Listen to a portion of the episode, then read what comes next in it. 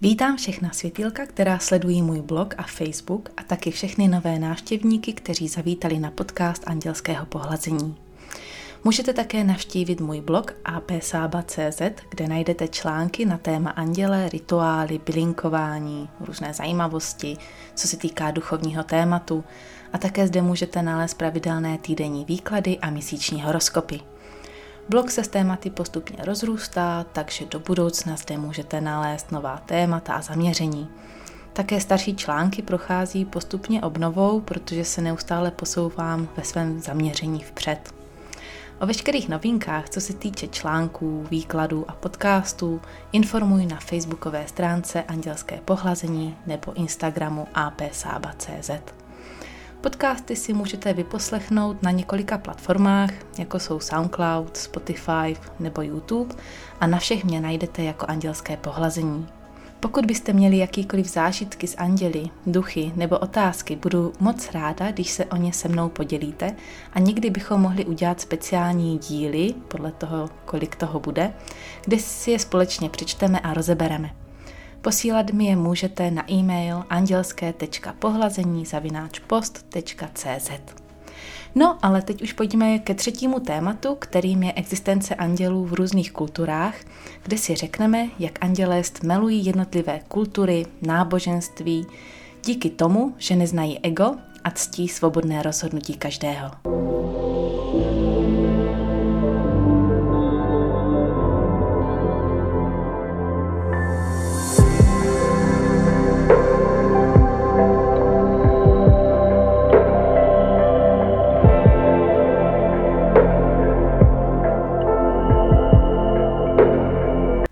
Anděle jsou tady od nepaměti a vyskytují se naprosto všude a u každého, nehledě na jeho víru, vyznání nebo přesvědčení. Andělé prostě jsou.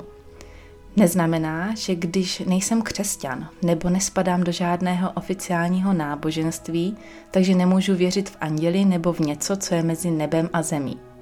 Taky bych ráda upozornila na to, že si mnoho lidí plete pojmy ateista a pohan. Ateista také věří, ale věří v to, na co si může vlastně hmatatelně sáhnout, co je vědecky podložené a hledá důkazy o existenci, ale i on může někdy mít myšlenky na to, jestli náhodou něco mezi nebem a zemí náhodou není. Pohan zase není satanista. Pohan je člověk, který věří v sílu a moc přírody, kterou také uctívá. Uctívá všechny dary přírody a matky země, uctívá bohyni a boha, přírodní bytosti, elementály a tak dále.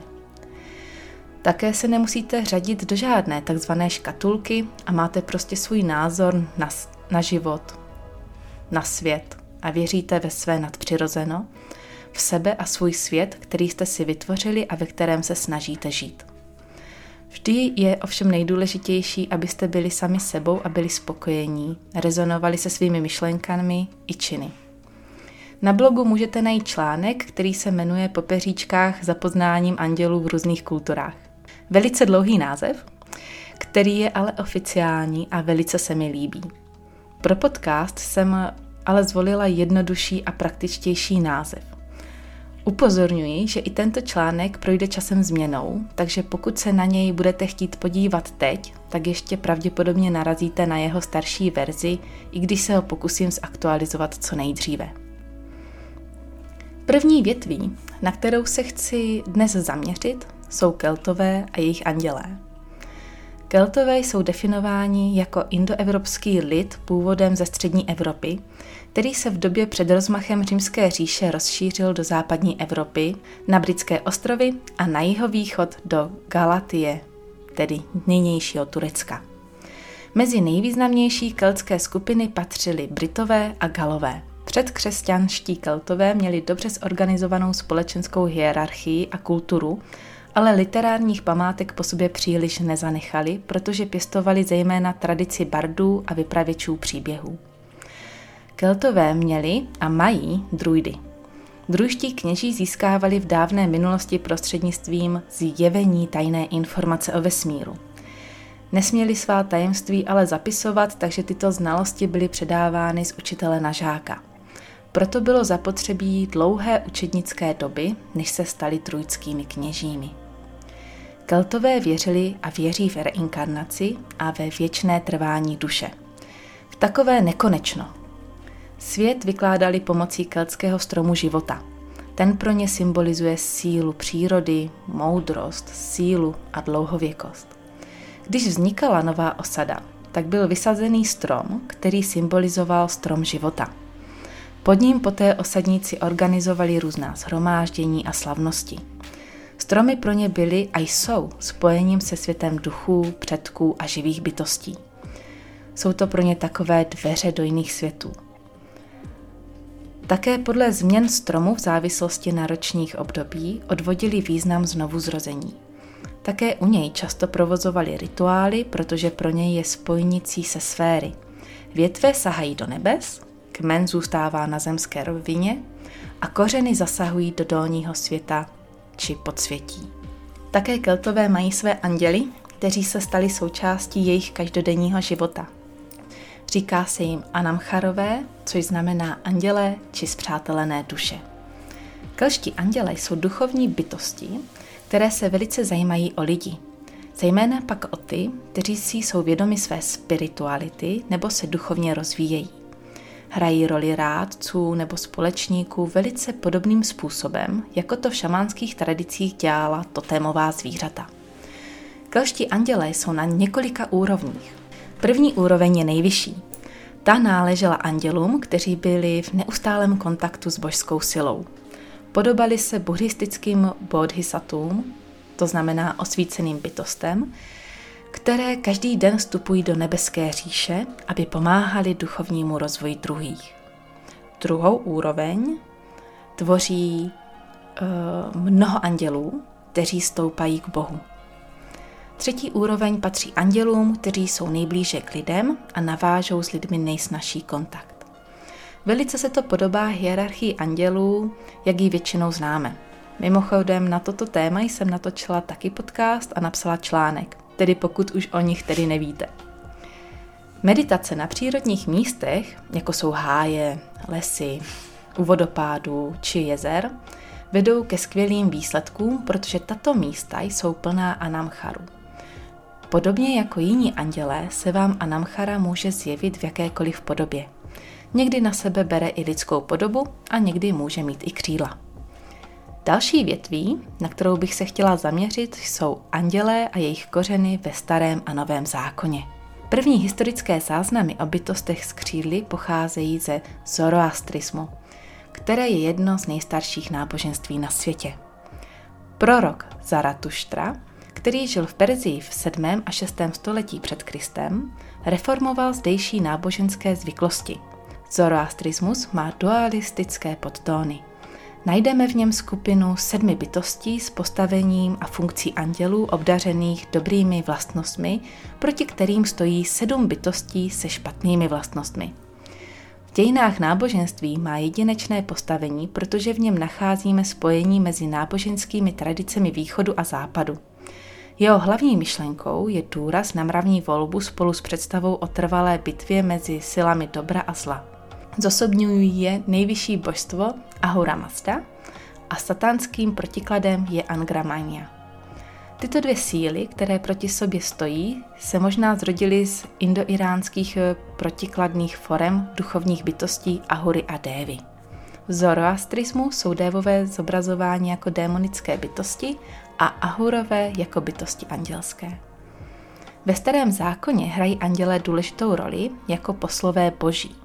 V Novém zákoně jsou přítomni ve všech důležitých okamžicích Ježíšova života a vystupují jako vyslanci Boha na zemi. Na přítomnost andělů můžeme narazit od zvěstování přes Ježíšovo narození až po jeho vzkříšení a na nebevzetí, když usedl po pravici svého otce. Další větví jsou andělé a židovská víra – Judaismus, na jehož počátku byl Abraham s Mojžíšem, se objevil kolem roku 3500 před Kristem na Blízkém východě.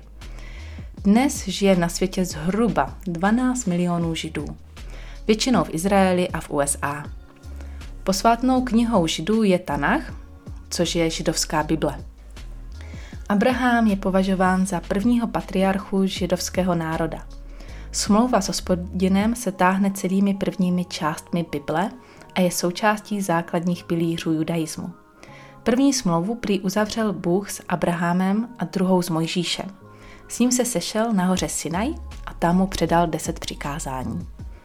Mojžíš je také jedním z nejvýznamnějších biblických postav a také jedním z nejvýznamnějších proroků v židovsko-křesťanské teologii. Jeho teorie jednoho boha představuje spolu s deseti přikázání základy lidské morálky. Mana, která nasytila děti Izraele během útěku přes poušť, byla andělský chléb. Celá židovská víra je založena na základech židovských patriarchů s Bohem. Archanděl Michael je strážným andělem izraelského národa a židé věří, že jsou Bohem vyvolený lid. Židé si ovšem vypůjčili představu o andělech od svých sousedů Babylonianů v době, kdy žili v jejich zajetí. Mnozí židovští andělé jsou vlastně přestrojení babylonští bohové. Starobabylonské rytiny znázorňují okřídlené bytosti, které ochraňovaly chrámy a další významné budovy. Jedním z nejbohatších zdrojů andělské tradice je židovské mystické učení zvané Kabala. Není to kniha, ale souhrn informací. Dva nejstarší texty se jmenují Kniha vznešenosti a Kniha utváření. Podle víry byl její text předán Abrahamovi, otci židovského národa. Kabalu používali po mnoho staletí mystici, kteří ji používali ke zkoumání různých způsobů stvoření. Ke kabale přistupovali jako k mapě při cestě k Bohu. Měla podobu přímé osobní zkušenosti či zjevení. Kabalističtí mystici chápou, že tato vize je projevem kosmického jádra, reality, která podpírá prvky symbolizující strukturu existence v podobě, v jaké byla stvořena. Božská energie se stupuje z hora a dala zrod deseti sférám. Výraz strom života se rozšířil už ve středověku.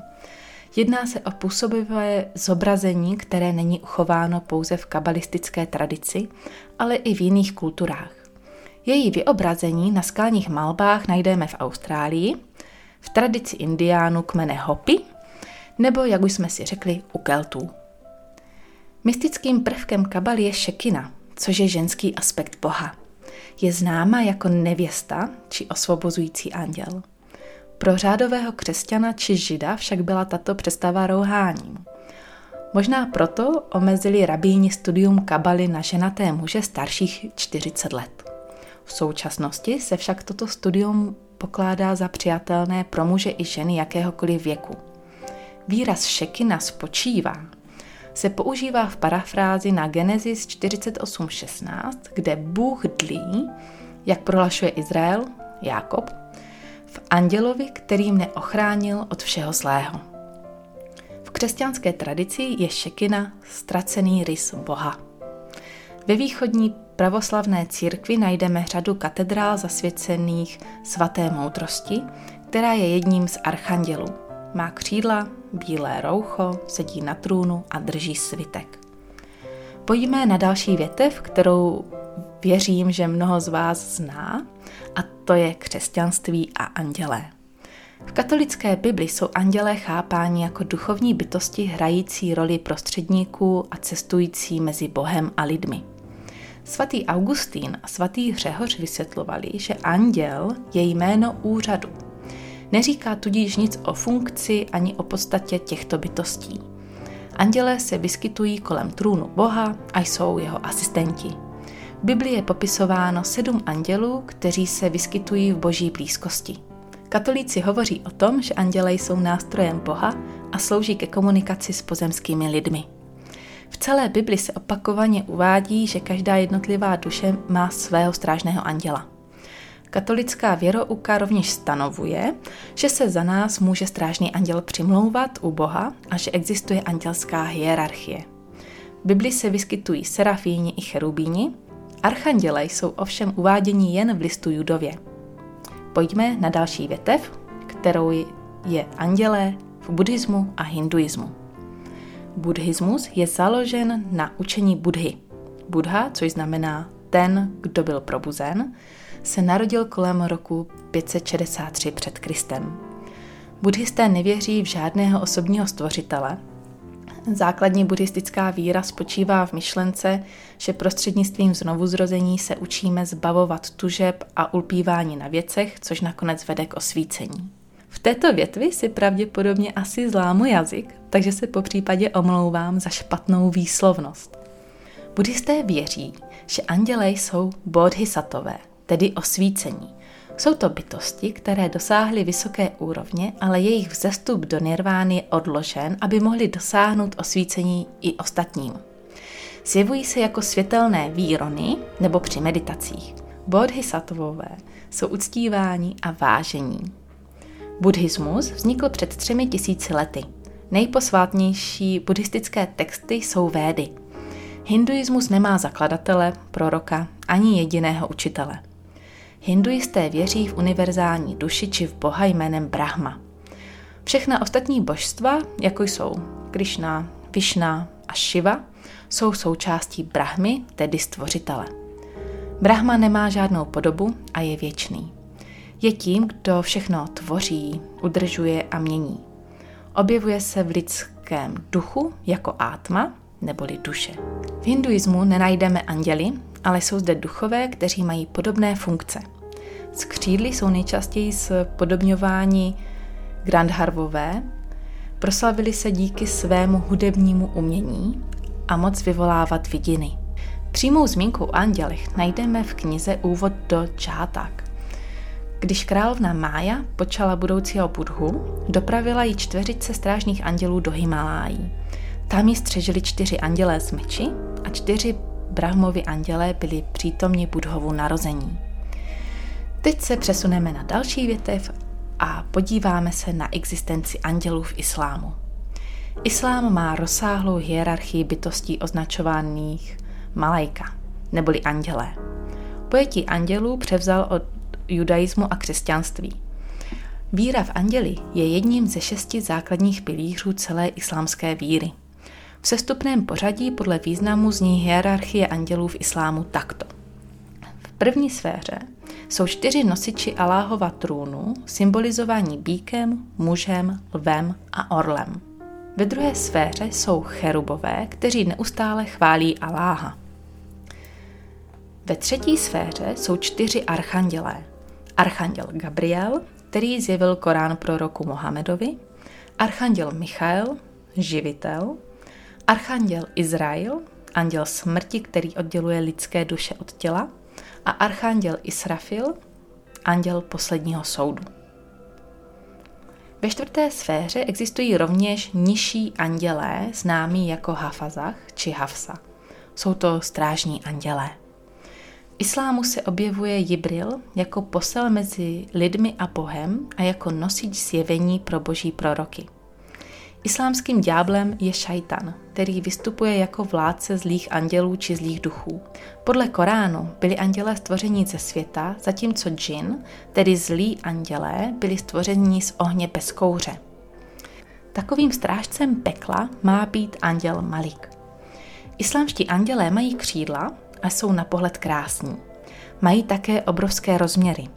V islámu není počet andělů znám, ovšem prý jen Allah ví, kolik jich skutečně je. Další větví, o které se dnes zmíním, jsou mormoni. Mormonská církev byla založena roku 1830 v New Yorku.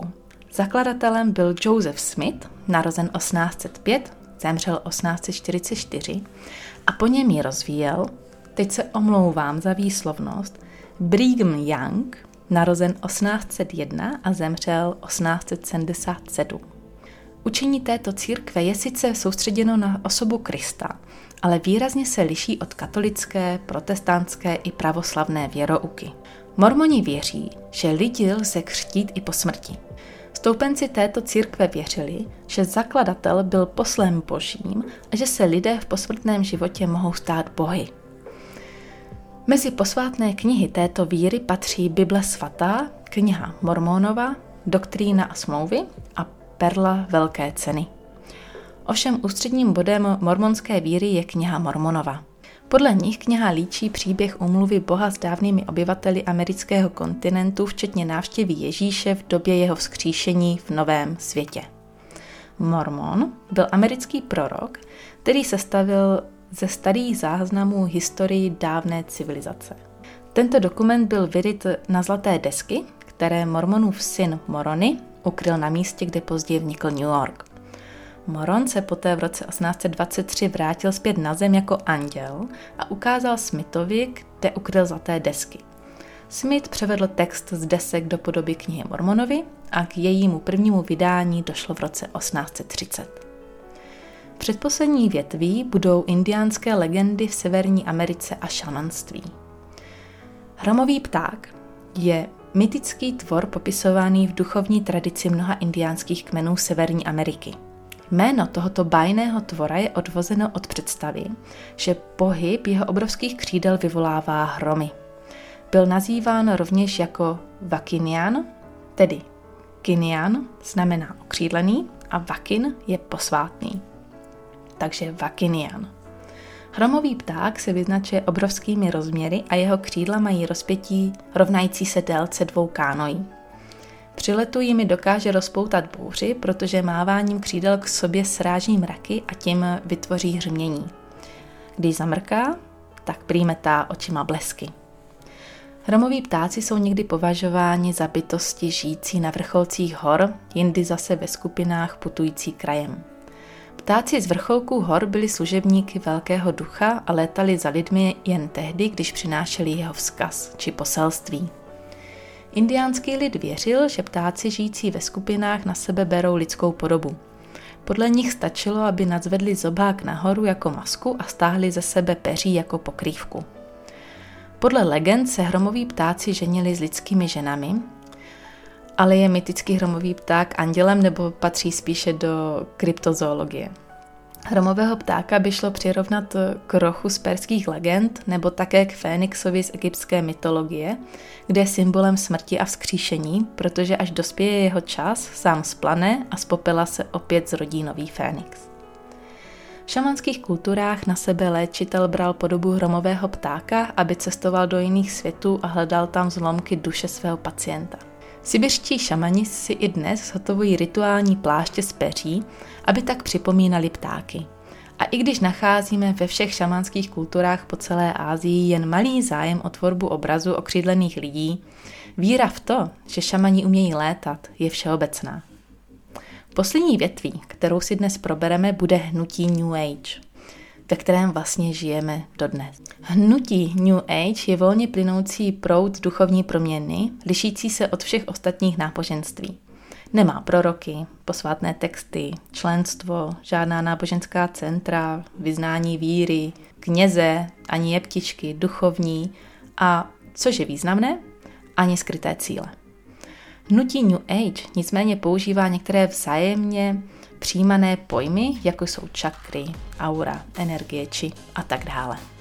Mnoho stoupenců tohoto hnutí věří v reinkarnaci a pokračující existenci duše po smrti. Příznivci New Age označují sami sebe za ezoteriky, což znamená hledače osobní pravdy, vědění a moudrosti. Snaží se o vyvážený životní styl, zpravidla na základě uznání a zdokonalování duchovní stránky psychiky. Spolu s New Age se výrazně zvyšuje víra v anděli a další vysoce vyvinuté duchovní bytosti. Většina stoupenců hnutí věří v nástup nového zlatého věku, ve kterém skončí všechny podoby diskriminace na základě pohlaví, rasy, náboženského vyznání, věku nebo společenského postavení. Egoismus, stejně jako pocit příslušenosti ke kmenu nebo národu, bude nahrazen globální odpovědností spolu s tím, jak se obyvatelé země budou snažit vymítit válku, chudobu, hlad a nemoci. Víra v anděli se nevztahuje jen k hnutí New Age, ve skutečnosti sá hluboko do minulosti až k úsvitu civilizace – Mnoho přívrženců hnutí ale cítí, jako kdyby se na jeho vedení andělé podíleli prostřednictvím jedinců, kteří jsou se svými strážnými anděli v kontaktu. V současnosti je dostupných mnoho knih o andělech a zdá se, že roste zájem o vše, co je s nimi spojeno. Někteří přívrženci hnutí New Age je obohacují o své vlastní náboženské představy. Všichni pak věří v božskou inteligenci, ze kterého je utkán celý vesmír – Hnutí New Age vzniklo koncem 60. let minulého století. První náznaky, že se cosi podobného rodí, se ale objevily už v 19. století. Na hnutí New Age měli vliv také astrologie, buddhismus, hinduismus, gnostické tradice, pohanství, spiritualismus a hnutí Vika. Doufám, že se vám podcast líbil a pokud jste jej doposlechli až sem, tak vám moc děkuji. O dnešním tématu jsem napsala také článek, který najdete na blogu apsaba.cz v rubrice Angeologie. V příští epizodě, která vyjde příští týden, si povíme o tom, jak si můžete vytvořit svůj andělský oltář, kterým si můžete vnitřně posílit spojení s anděli. Nicméně vytvoření takového oltáře eh, není podmínkou k tomu, abyste mohli s anděli komunikovat. Je to spíše takové hezké gesto, jak projevit andělům úctu a vděk. Pro dnešek by to bylo vše, tak já se s vámi loučím. Nech vás chrání a provází andělé. S láskou vaše Sába.